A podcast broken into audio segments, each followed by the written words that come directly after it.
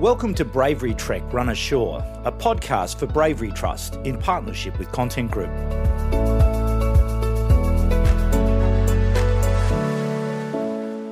Welcome to another episode of Run Ashore, the podcast that follows this year's route for the Bravery Trust fundraiser, Bravery Trek. I'm Mark Cooper, and thank you for joining me. With the first week well underway, we are kick-starting our journey to better understand 12 locations that are significant to the Royal Australian Navy around Sydney Harbour. Today, we're joined by Commander Mick Miller, who will help us to better understand the history and significance of the former submarine base HMAS Platypus. Mick, good morning. Uh, good morning, Mark. Thank you for having me. It's an absolute pleasure. So, Mick, can you share with us a little bit about your background and history? Sure. I've, I've been in the Navy for uh, about 30 years now, and over this time I've seen operational service in the Middle East, East Timor, the Solomon Islands, and undertaking civil maritime security or border protection operations around the coastline of Australia. After I'd served about 20 years, I, I took a short break and worked in civilian industry and uh, my wife and I, we had our family I then returned to the Navy.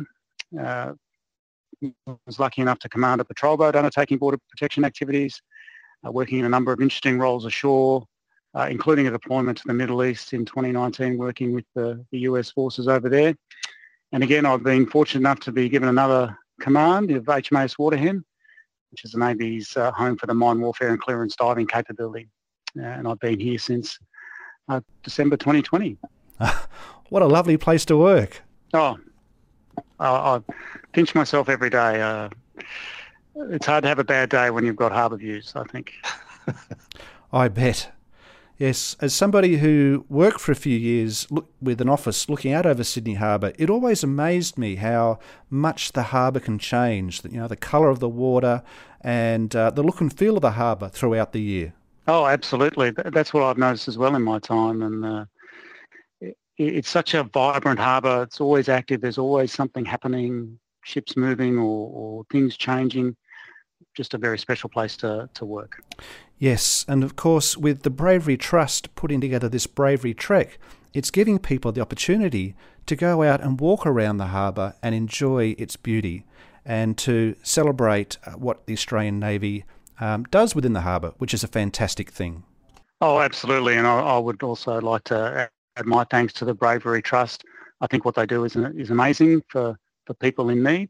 And also, you're right, it gives people an opportunity to explore those parts of the harbour they may not think about, that it might be tucked away and or they might just see as, uh, as closed off. But this is an opportunity for them to understand their navy, their harbour and what's going on. Yes, and of course, not everybody lives in Sydney. So, for those of you who are supporting the trek, whether you are somewhere around Australia or overseas, uh, we really appreciate everything that you're doing to support the organisation and this podcast series. So, Mick, can you tell us a little bit about HMAS Platypus? Oh, so HMAS Platypus is uh, it's located on the land of the Cammeraygal people in Neutral Bay.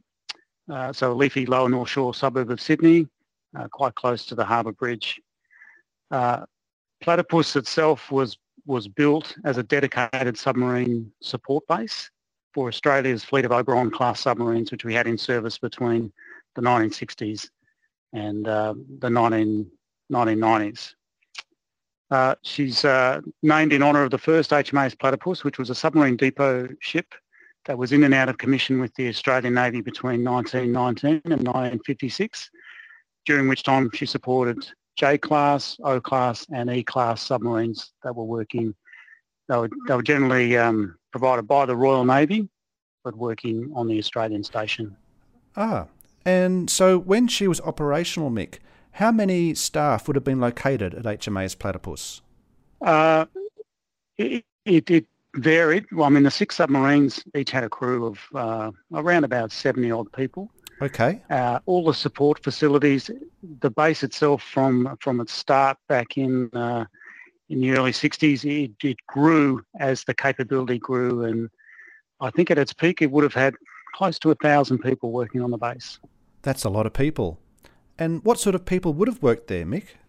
Uh, to it was mostly submariners. It really was the focal point for our submarine capability during those times. So it had everything from the submarines themselves. It had the maintenance facilities ashore for the submarines, so the engineering workshops set up to to provide that support. There were all the logistics uh, facilities set up for the submarines. It also, at one point, um, housed the commander of the Australian Submarine Squadron, who was the operational commander on behalf of, of the Chief of Navy and the Fleet Commander at that time who would then task the submarines with whatever missions they would go out to do and and his staff. And then there would be the back office type administration, personnel management, uh, medical facilities. Uh, they set up the submarine training school here, which um, provided people with an introduction to submarines as a lot of their training in submarines actually happened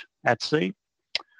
Uh, all those sorts of features all added up to, to finally reaching a, a quite a, a, large amount of people working on the base.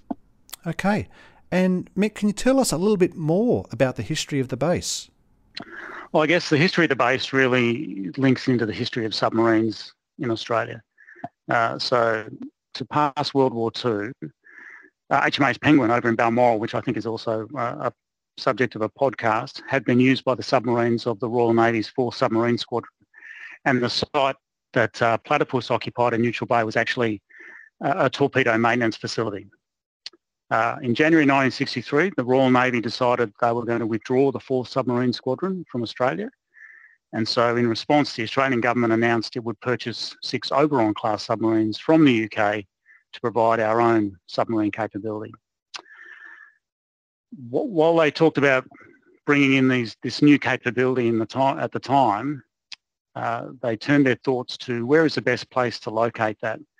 Uh, Penguin, while the fourth, uh, Royal, fourth submarine squadron of the Royal Navy based itself there, was deemed to be unsuitable because it is quite exposed and because um, Balmoral itself is quite open to the sea uh, uh, as it's directly opposite the heads, Sydney heads.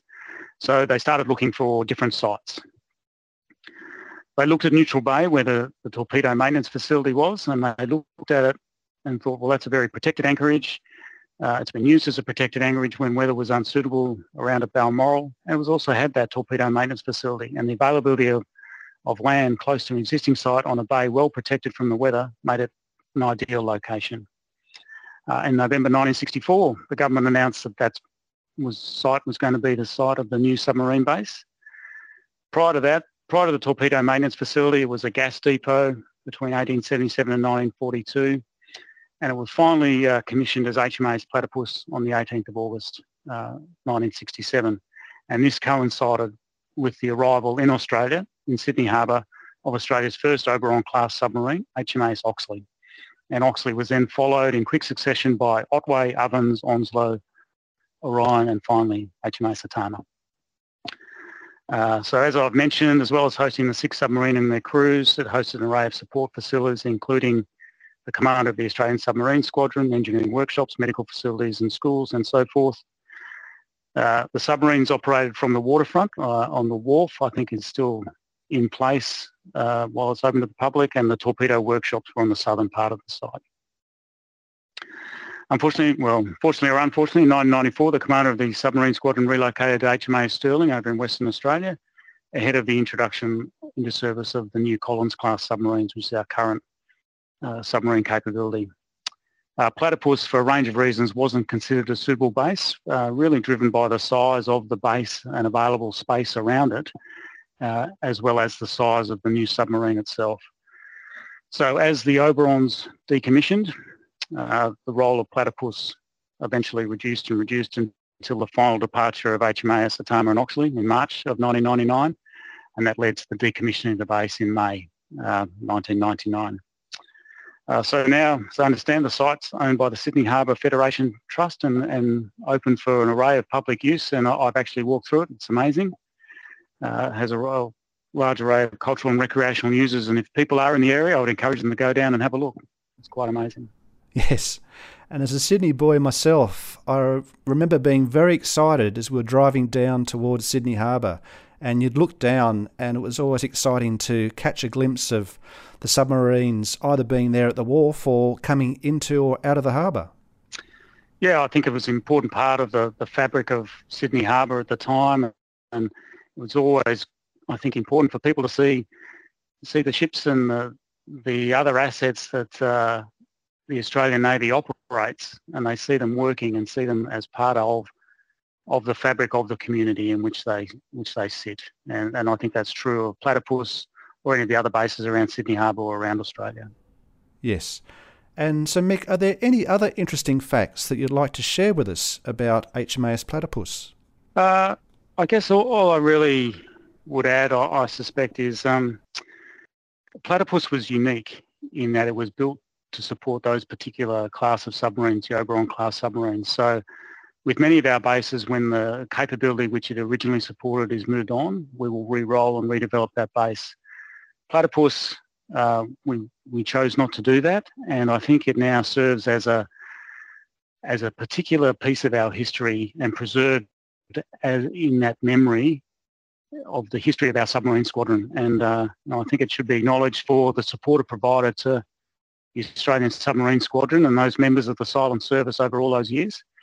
Uh, we thank Platypus for its service, and it's great to see it now in use by the public and the public enjoying that space. Ah, absolutely. So, once again, thank you to Commander Mick Miller for joining us today. I know that I've certainly learnt a lot about HMAS Platypus, as I'm sure that you have as well. If you've enjoyed this episode, please do subscribe to the series on your favourite podcast streaming platform. More episodes are available that follow the journey of this year's trek. And for the moment, keep working on those kilometres and bye for now. You've been listening to Bravery Trek Run Ashore. If you've enjoyed this episode of the podcast, be sure to subscribe to stay up to date with all the latest episodes.